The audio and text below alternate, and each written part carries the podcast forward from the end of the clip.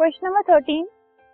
Plaster of Paris should be stored in a moisture proof container by हमें explain करना है कि plaster of Paris को store करने के लिए एक मॉइस्चर प्रूफ कंटेनर मतलब ऐसा कंटेनर जिसमें मॉइस्चर ना हो।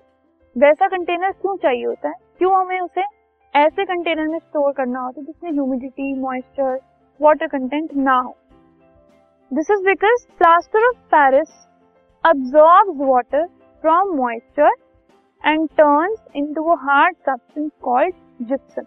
क्योंकि प्लास्टर ऑफ़ पेरिस की टेंडेंसी होती है कि वो वाटर को अब्जॉर्ब कर लेता है चाहे वो मॉइस्चर से हो, चाहे वो ह्यूमिडिटी या किसी भी चीज़ से अगर वाटर से वो एक्सपोज है, उसके इंटरेक्शन में अगर वो आ रहा है तो वो वाटर अब्जॉर्ब करके एक हार्ड सब्सटेंस बना लेता है which is gypsum which is why it should be stored in moisture proof container अब क्योंकि प्लास्टर ऑफ़ पेरिस जो है, वो रिएक्ट करके वाटर को अब्जॉर्ब करके एक हार्ड सब्सटेंस बना लेगा तो उसकी प्रॉपर्टी उसमें लूज हो जाएगी।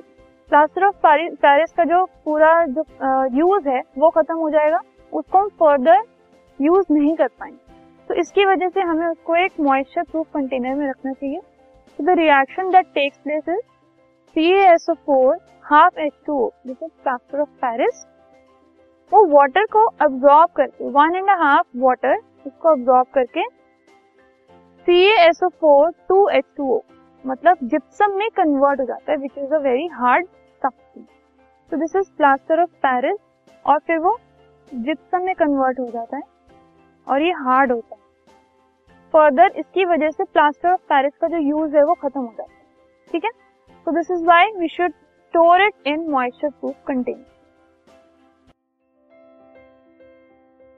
this podcast is brought you by Hubhopper Shiksha Abhiyan अगर आपको ये पॉडकास्ट पसंद आया तो प्लीज़ लाइक शेयर और सब्सक्राइब करें और वीडियो क्लासेस के लिए शिक्षा अभियान के यूट्यूब चैनल पर जाएँ।